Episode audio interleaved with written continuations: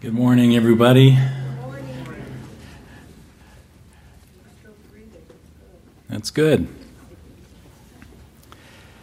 Well, you all look dressed and in your right minds, which is good. Sometimes you only get one of two of those, I've discovered. I don't know about you, but my family cares deeply about the clothes I wear. More than once, I have been. There's been the suggestion that I go try again. I remember one time walking out, we're about to leave, and one of my daughters sees me walk in, and she says, "Oh, no, Daddy, no, no." She just shook her head no. So some of us care a lot about what we look like. Some, particularly sometimes men, don't care that much what we look like, but what we look like, what we wear often reflects us. And because that's so, because that is true, sometimes those that we have family or friends or whatever, they feel like what we wear reflects them, which is why there's the suggestion to change. So what does it mean when you go to the dressing room at the clothing store? And if you're being assisted by some employee there, you walk out and they look at what you're wearing and they say, "Oh, that is you." It means that they want to make a sale, right?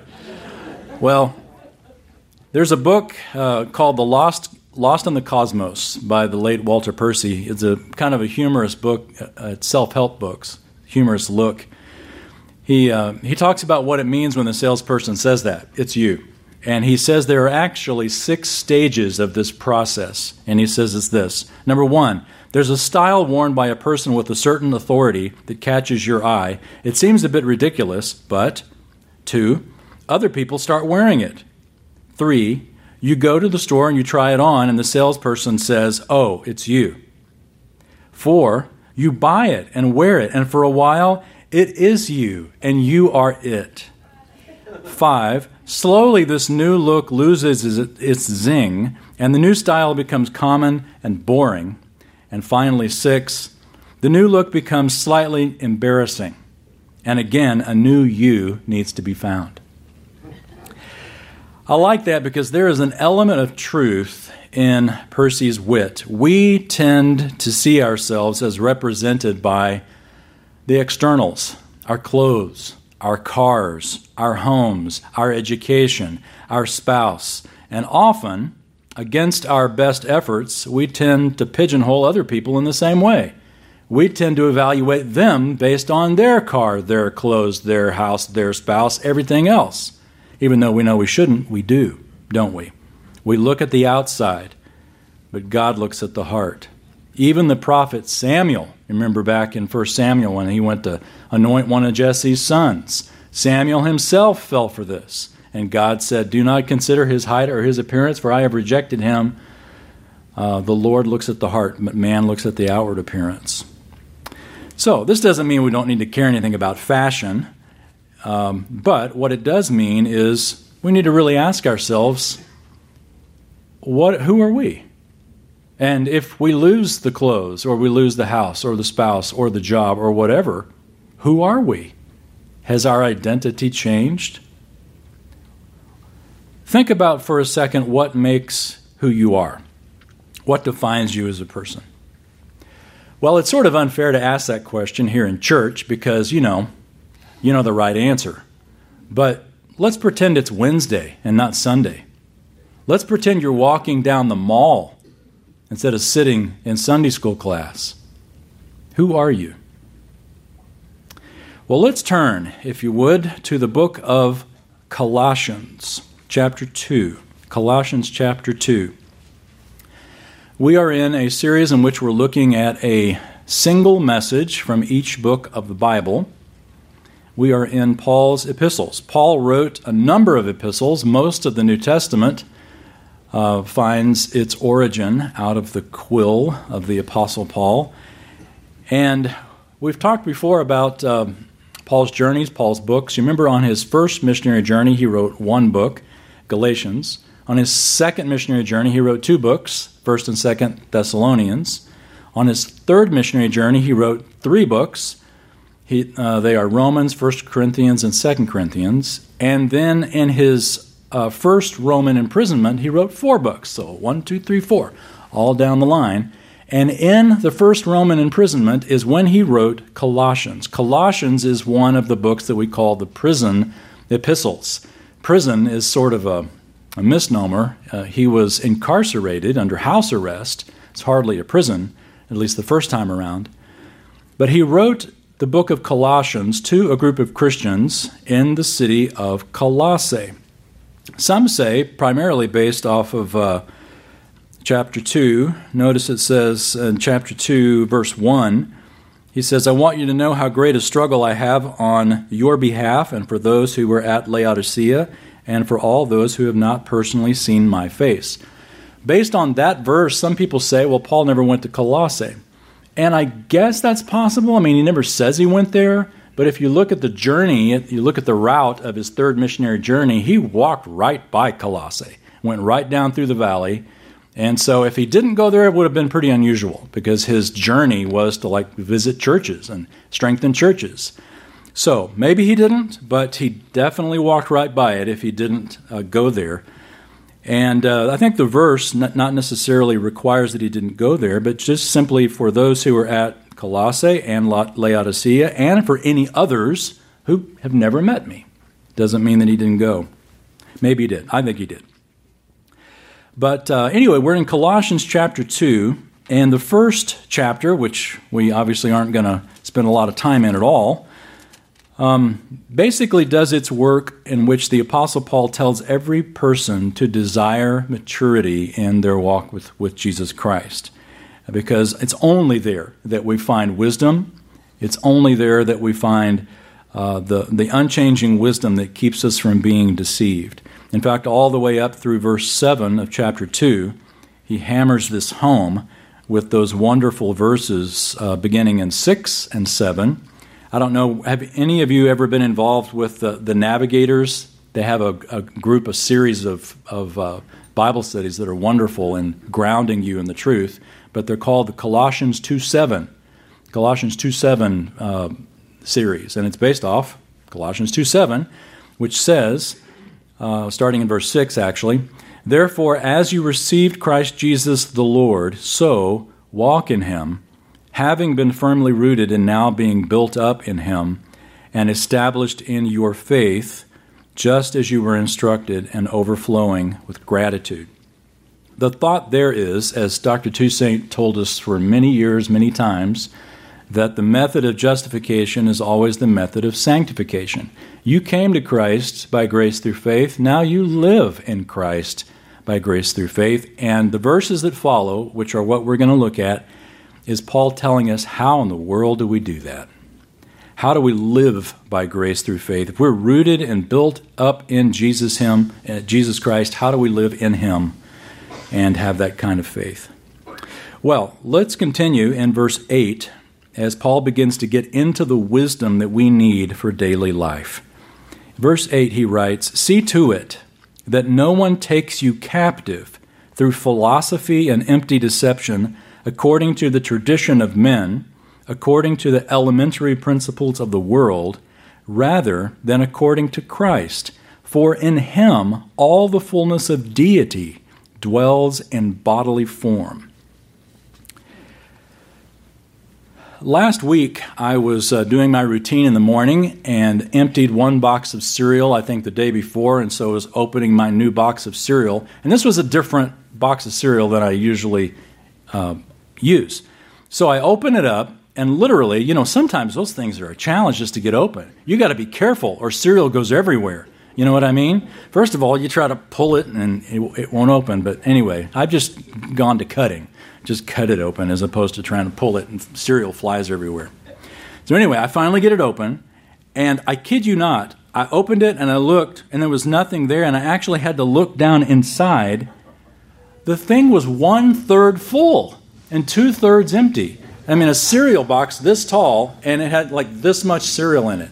I just laughed out loud, and I thought of this verse. the emptiness of this world. The emptiness of this world. The world promises one thing, but it delivers something else. It's like what we experience when we eat potato chips as well. You know, but you open a bag of potato chips and it's like, there's 3 potato chips in there. Of course, they do it to shield it and pad it and everything, but you could still do that if you put a few more chips in there. But anyway, it's just like you never really know what's in there until you get it open, until you've bought it. And once you bought it, you realize, it's empty. Same as with the philosophy of the world. Paul tells us, don't let the world take you captive through philosophy. Philosophy. And there's nothing wrong with philosophy per se, the love of wisdom, but philosophy according to the tradition of men, according to the basic principles, the elementary principles of the world, rather than according to Christ. He's not saying all philosophy is bad. He's not saying all tradition is bad, but rather when it is opposed to Christ, then it's bad. If there is something that goes against Christ. We're basically talking about a worldview. A worldview. A worldview is how we view the world. And there are bunches of different worldviews. You know, sometimes we like to call it politics, but it's really worldviews. How you view the world is how you are going to demand that the world operates. And when you've got different philosophies of how the world ought to operate, then you're going to lock horns with people. There's the pantheist. We don't call them pantheists today because that sounds sort of weird. We call them New Agers. And even that's a little dated, isn't it? You don't hear a whole lot about the New Age movement, but it's the idea of Buddhism, or it's popular also in, what's another one? Star Wars. That's pantheism. It's the idea of just everything is God. The tree is God. This lectern is God. I am God. You're God. This is why we hug trees. The tree's God. Go give God a hug. Pantheism. Everything is God, and it's sort of subtle because like Romans 1 says, you can see undeniable supernaturalness in this world. The challenge is the pantheist only looks at the world, and it stops there. Oh, here's the world. It's supernatural. The world's God. But we, deists, will actually take it a step beyond that and say the world is the way it is because God created it that way. Of course, an atheist would totally object to that, saying that there is no God. I remember after 9/11, there was an interview done. I'm trying to remember who actually did the interview, but it was a series, it was a documentary called Faith and Doubt at Ground Zero, I think was the name of it. Fascinating. And I'm sure it's on YouTube or whatever, but if you want to watch worldviews in action, worldviews dealing with the tragedy of 9/11, watch that interview called Faith and Doubt at Ground Zero. And one of them was an atheist. In fact, he even said, I'm an atheist, and 9/11 has destroyed my faith. And he says that because he says, my hope was in humanity. And clearly humanity is not the answer. I thought that was very insightful and very honest. But we are deists. That is, we are those who understand that there is a God. Not just plain deist in the sense of God's passive, but deist in the sense of, maybe I should say we're theists. Maybe that's better, not deists, theists. Sorry, boy. Can we erase that on the tape? A deist is sort of like the mindset of Jefferson or Ben Franklin, that God created the world and just sort of set it off in motion, and it's doing its own thing, and he's wringing his hands like, oh, golly, look what I did. But a theist takes the deist to another level, and that not only did God create the world, but he is very involved in it, and he is sovereign over it. When Paul says that we need to not be taken captive through philosophy and empty deception, but rather the traditions of men, rather than according to Christ, why in the world would we need to contrast all of this with Christ? because he tells us in verse 9, for in him, in Christ, all the fullness of deity dwells in bodily form. Jesus is God. That's why.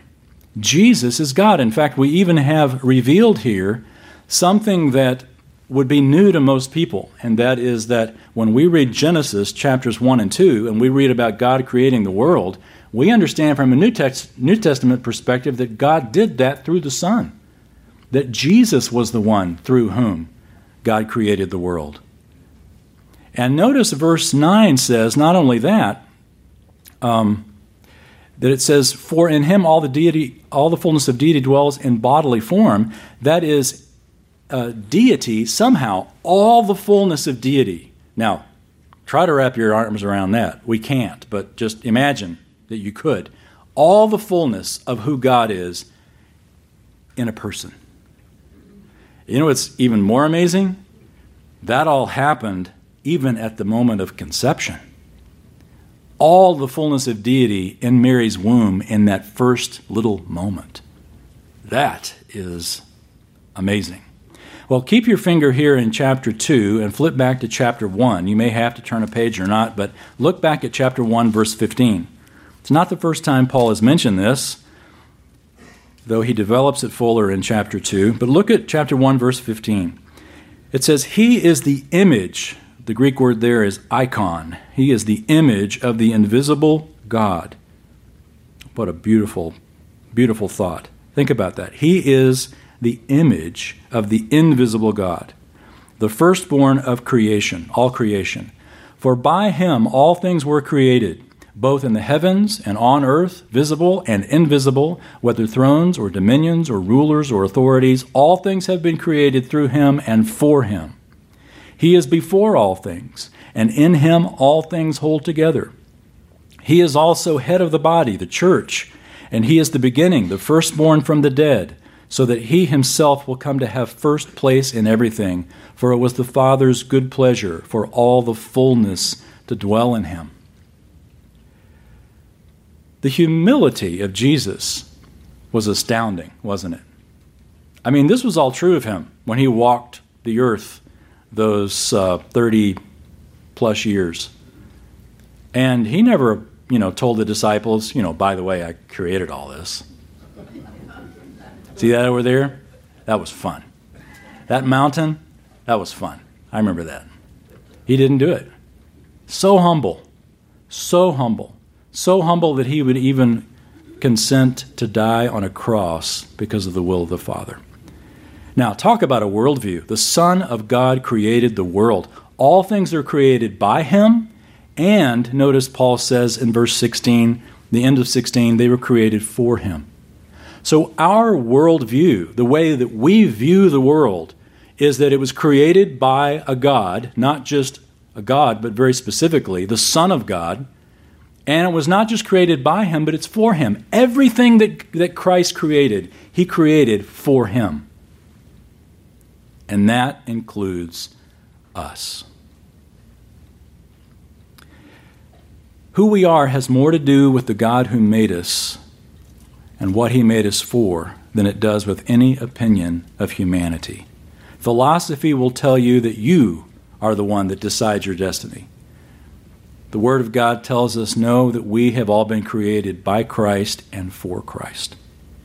So there's two principles that we're going to glean from the text today. There's a lot here, but we're only going to lift two just to keep it simple and to keep it memorable. One's about Christ, one's about us. The first one is about Christ, and it's very simple, but the text tells it to us. Here's the principle. Christ is completely God. And we get that from chapter 2, verse 9. In him all the fullness of deity dwells in bodily form. And notice that's present tense. It still dwells in bodily form. Jesus is at the right hand of the Father in his resurrected body. The Son of God dwells in bodily form, and he will dwell in bodily form forever. Amazing. Jesus Christ is completely God. Completely God. And he's also man. In the year AD 451, so this is about 400 years after the time Paul wrote this, just north of Colossae in what is near basically today what is Istanbul, the Council of Chalcedon came together with a group of bishops to deal with the problem. The problem they were trying to deal with was how the dual nature of Christ. How could Christ be fully God? How could Christ be fully man? Of course, these councils always came together to try to swat down heresies, or basically to come up with a creed that would help summarize, sort of synthesize, and make simple doctrines that are hardly simple. And one of these is, you know, the dual nature of Christ. I mean, that's hard to wrap your arms around. Anyway, they came together, and in an effort to summarize what Scripture teaches, they wrote what's called the Chalcedon Creed, or the Creed at Chalcedon. And it says in part, I won't read the whole thing, but it says in part this, quote, "He is of the same reality as God as far as his deity is concerned, and of the same reality as we are ourselves as far as his humanness is concerned. Thus, like us in all respects, sin only excepted." They continue, "Without confusing the two natures, without transmuting one nature into another, without dividing them into two separate categories, without contrasting them according to area or function, the distinctiveness of each nature is not nullified by the union. Instead, the properties of each nature are conserved, and both natures concur in one person. They are not divided or cut in two, but are together the one and only begotten Word of God, the Lord Jesus Christ." We can't comprehend the depth of the doctrine of the dual nature of Christ. But although we can't understand it, we can believe it. Fully God, fully man. Christ is completely God. And stemming from the truth of who Christ is, we get the second principle that gives us insight about ourselves. Because Christ is truly God, look at verse 10. Here's a natural outworking of that about us. Paul writes, "And in him you have been made complete, and he is the head over all rule and authority." Notice all the "in hims" throughout this chapter. Verse 6, "in him." Verse 7 has "in him." Verse 9, 10, and 11, and 12 have "in him." 12 has it twice, well, "with him." Verse 13, "with him." Verse 15, "through him." This is exalting Jesus, and it is pointing to Jesus as the one who is the ultimate one worthy of our worship and our devotion. You notice it says, "In him you have been made complete." The word here for "complete" comes from the same word in the previous verse that describes Christ's fullness. I wish there had been a way to translate it, at least here in the New American Standard, that reflects that connection. We don't get it, at least in this English version, but in the Greek it's very clear. In verse 9 it says that the fullness of deity dwells in bodily form. That word for fullness is the same root word in verse 10 as "you have been made complete" or "full." In fact, I wonder, yes, if you look in the margin, at least New American Standard margin, for the word "complete," it literally says "full." There, just as Jesus is fully God, so you have been made full in Jesus. What does that mean? Well, we can sort of understand from a limited perspective what it means that Jesus is fully God, but what does it mean that we have been made complete? Well, let's just say the principle first of all, and then we'll sort of unpack it. The first principle is Christ is completely God. The second principle regarding us is that Christ has made you complete in him. Christ is completely God, and Christ has made you complete in him. Meaning, to the extent that Christ is God, and what extent is that? Totally. So you are complete in Christ, meaning you lack nothing. You are accepted in the sight of God. There is nothing lacking when God looks at you. If there's anything lacking when God looks at you as a Christian, then there is something lacking in the deity of Jesus. That's what he's saying. That should elevate your understanding of God's acceptance of you. and it's right there in the text. A couple months ago, I had a dear woman write me. She was struggling with years and years of just questioning God about her infertility. She and her husband couldn't have kids. They are not in a position to adopt. And yet she basically says she sees babies everywhere, and she's just depressed over it and even angry at the Lord. In fact, I think she told me that, I see people who aren't living for the Lord with a house full of kids, and here I am doing my best to walk with Christ, and we're barren. And so anyway, I rather than just try to think of some response or some verse to pass back at her, I knew of a good friend of mine, who had struggled with this as well, and said, well, what would you counsel? And she said, recommended to this lady to go to a website called Hannah's Prayer. Hannah's Prayer. In fact, if any of you know of anyone who is struggling with a similar circumstance, look up the website Hannah's Prayer. It's a community. It's an online community of women that encourage women who are dealing with this. Anyway, so I did that, and there was a couple of books as well. A few weeks ago, she wrote me back, and I want to read part of what she wrote. She said this: I joined the Hannah's Prayer community. I've been praying once a week with a group of ladies who encourage me in my faith. They are such a blessing. And yesterday, I was able to attend a baby shower for a coworker without struggling with envy or anger. I genuinely feel peace and happiness I felt peace and happiness for this woman. The Lord has brought healing in this area of my life.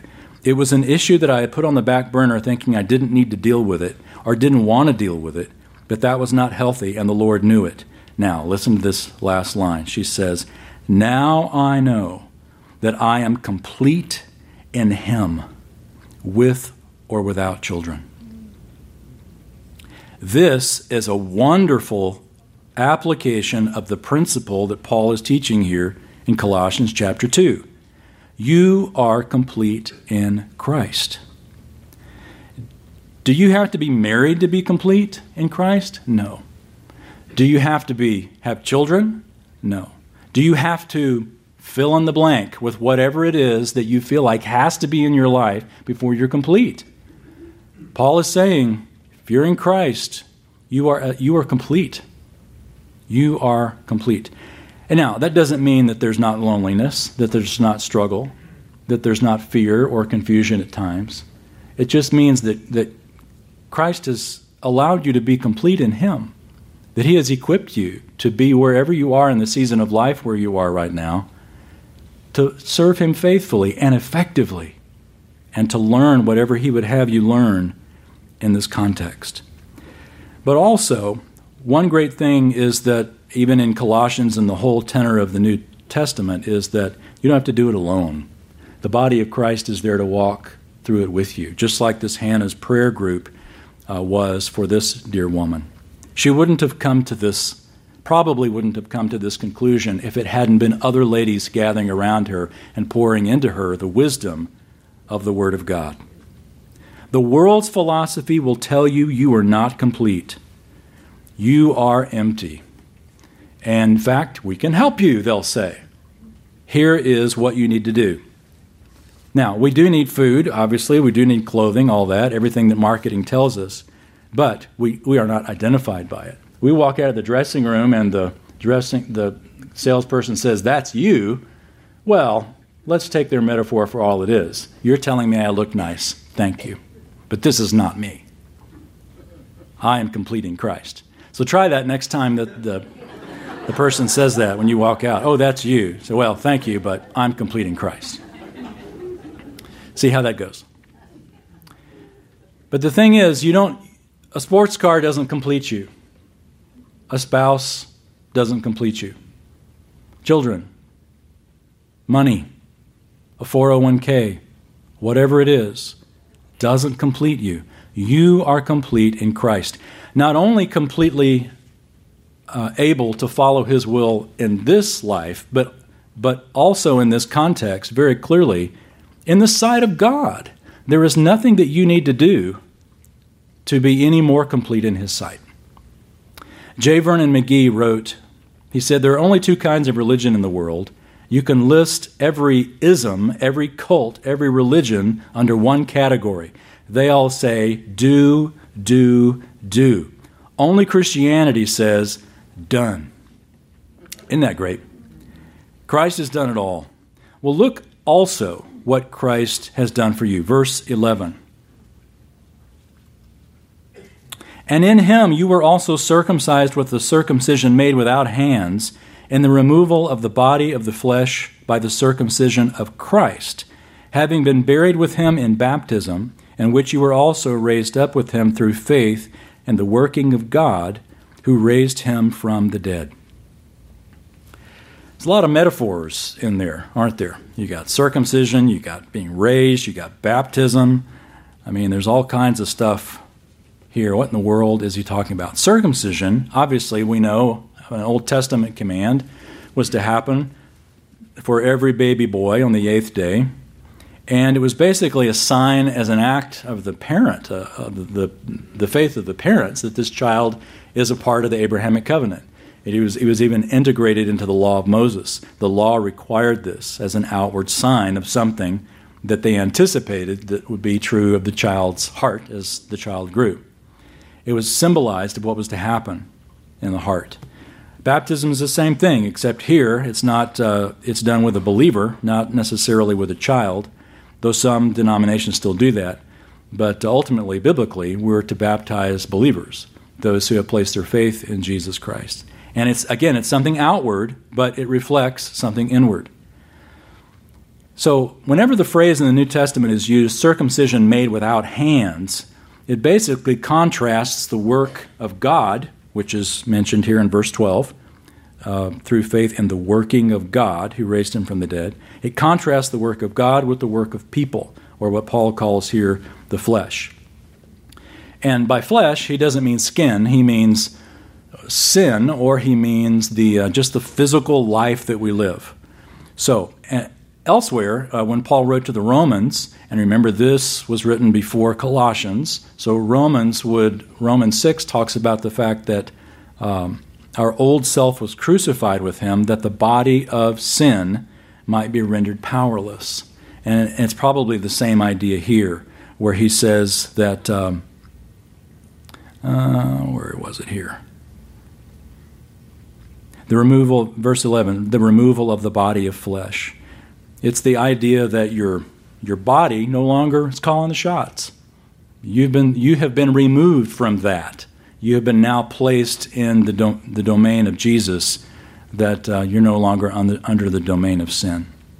So when sin says, hey, why don't you do this? You can say, you know what? I'm no longer under your dominion. You can say all you want, but I don't have to obey you. And he illustrates this also with baptism. And this isn't literal baptism in this verse any more than we're talking literal circumcision. You could even say it's sort of like a baptism without hands. It's a baptism of identification, which is ultimately what baptism is. When you're baptized, literally baptized, you are identifying with Jesus. That's what baptism means. Well, verse 13, it gets even better. Paul says, when you were dead in your transgressions and the uncircumcision of your flesh, he made you alive together with him, having forgiven all our transgressions, having canceled out the certificate of debt consisting of decrees against us, which was hostile to us, and he has taken it out of the way, having nailed it to the cross. Paul is speaking of something that the readers would have been familiar with that you and I aren't familiar with, and that is when a Roman general, when a Roman prisoner, I should say, it was crucified, they had the charge put over their head. This happened with Jesus. You remember, he had the charge put over his head, Jesus, King of the Jews. So his charge was treason, and in a mocking way they put it up. The charge against him was nailed above his head, and what happened to the Lord, he basically said, happened to us because the charge written for us was God's law. We broke God's law, and it would be almost as if we would have a sign over our head say, you know, you broke the law, you broke God's standard, and so you're justly condemned. But Paul is saying he took that out of the way. He said in verse 14, he canceled out the certificate of debt, We had a certificate of debt. You had a certificate of debt against God because of the sin in your life.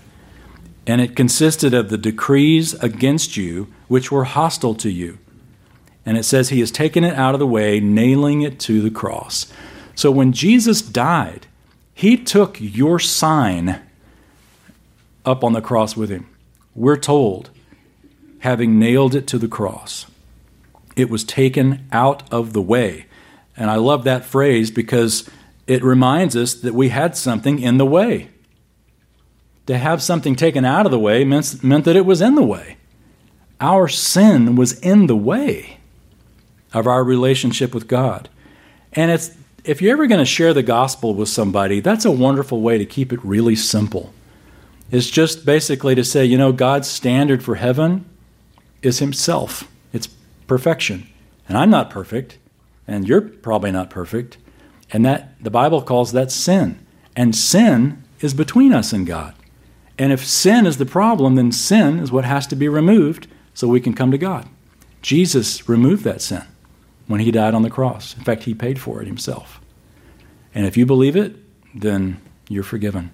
That's what the Bible teaches. Such a simple message, isn't it? Such a beautiful truth. When Jesus died, he hollered out the Greek word tetelestai, which means it is paid in full. The barrier is removed.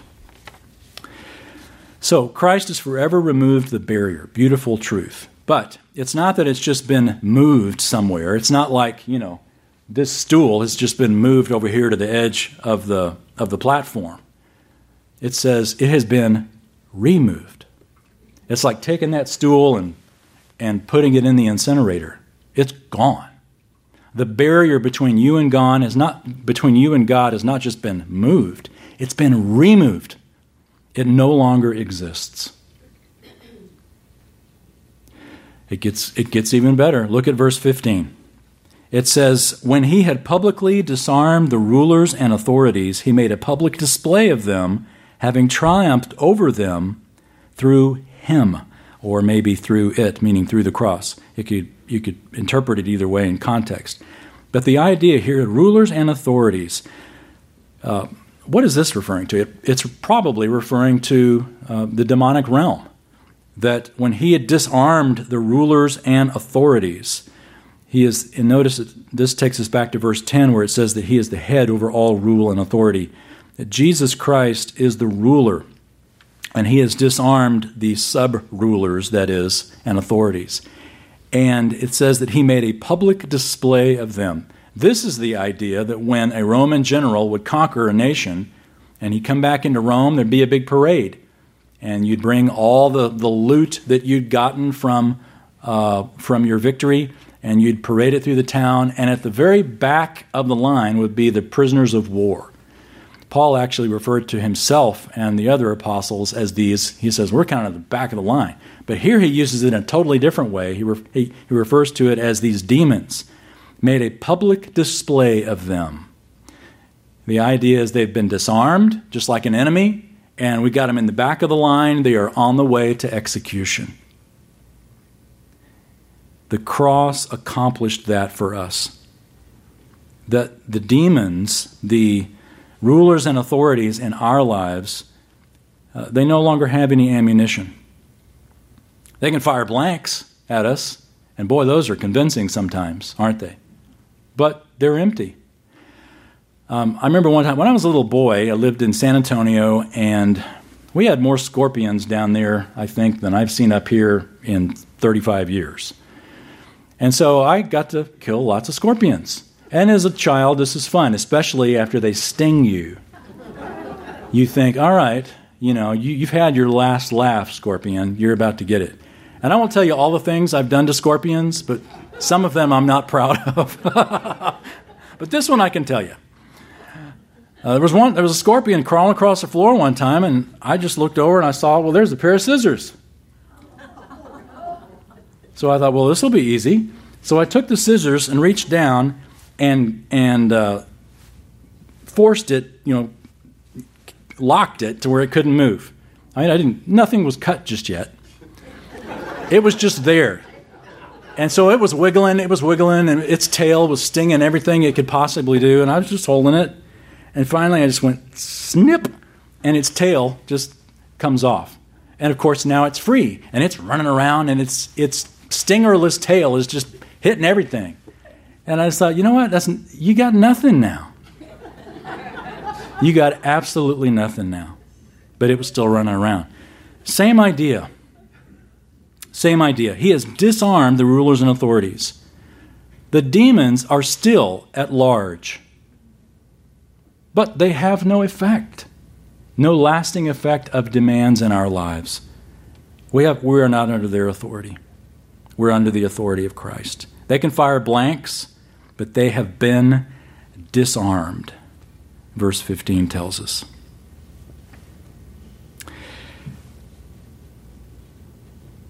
And this is important to remember when they like to bring up everything you've done wrong. When you have a conscience that's oversensitive, you just remember, yeah, that was true of me, but it's not true of me anymore. I'm complete in Christ.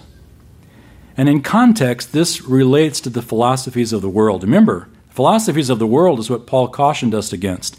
Don't be taken captive through the philosophy and empty deception according to the tradition of men, according to elementary principles of the world, rather than according to Christ. Where do we get those principles of the world? From demons. And how do we know that? Because when you go all the way back to the very beginning, who was the one that basically started all this deception? It was Satan. And what did he tell the woman? He basically told the woman, you are not complete. You're not complete. There's something lacking in your life. And the best way to find completeness is to step outside of the will of God. I know God told you this, but he didn't tell you the whole story. Let me tell you the whole story. Here's what you need to do. Here's some fruit. It's good. You need fruit. You need food. Eat it. And you will have a great surprise coming. You will be like God. Well, that was a lie, wasn't it? But she fell for it. And we have fallen for it. And if we are not wise, according to Paul's words here in verse 8, see to it that no one takes you captive. It's the same lie that tells us you're empty. Your life is empty. And in order to fill it, you've got to fill it with the things of the world, or with, to quote Paul, traditions of men, elementary principles of the world, that which is opposite Christ. Which is why Paul goes on immediately after that in verse 9 and 10 and says, no, all the fullness of deity dwells in Christ, and you are full. You are complete. You lack nothing. Don't listen to the lie of the evil one. They are powerless. They've been disarmed. Listen to the truth. You lack nothing. Now go serve Christ in the joy of the life he's given you. Even with all his challenges, you don't lack anything. He's given you all you need to do it. Well, we started late, so we're going to go late. Look at chapter 3, if you would. I'll just read a few verses here. Chapter 3, it's an essential final wrap-up. It says, therefore, notice, it says, therefore. In other words, everything we've just said plays into this. If, or maybe better, since you have been raised up with Christ, keep seeking the things above, where Christ is, seated at the right hand of God. Set your mind on the things above, not on the things that are on the earth. Now pause there for a second. Put that in context and realize what he's saying. What are the things that are on the earth? The elementary principles of the world, everything that the world tells you, the lies of the rulers and principalities, etc., that tell you that you're empty. Paul says, no. Set your mind on things above. You are complete in Christ, not on the things that are on the earth. For you have died, and your life is hidden with Christ in God. There you are again, linked with Jesus Christ. When Christ, who is our life, is revealed, then you also will be revealed with him in glory. So he's saying, look, you're complete now, and look what you've got to look forward to. Christ is coming from heaven, and when he does, his glory is going to be revealed, and it is going to all be worth it. I've had the privilege of traveling to most biblical sites in Turkey, including Colossae. And Colossae is actually only one of two sites the New Testament mentions that are in Turkey that hasn't been excavated. And it's kind of neat to go up there. It's just, you know, a big hill of weeds. And you can look around, you can say, well, the mountains don't move. So, you know, when Paul walked through here, he saw that. When everyone who lived here at Colossae and read this letter, it's sort of surreal. You know, I don't want to get all woo-woo on you, but when you go to biblical places and you actually open the text, I open the Bible on the tell of Colossae to Colossians. And I thought the first time this book was written was right here. And they read these wonderful, deep truths of the Christian life. But what sort of struck me is, I'm standing on a hill of weeds. Colossae is gone. But the letter to the Colossians lives on. What a beautiful picture of what the very thing Paul is teaching here. If we put our hopes in the things of the world, you got an empty bag of potato chips. You got a cereal box that's only 1/3 full. You're standing on a hill of weeds. But if you place your hope in Christ, who is seated at the right hand of God, you set your mind on things above, you realize you don't lack anything, you are complete in Him, then you can take another step, you can go another day, and you can walk faithfully with Christ. Christ is completely God. Christ has made you complete in Him.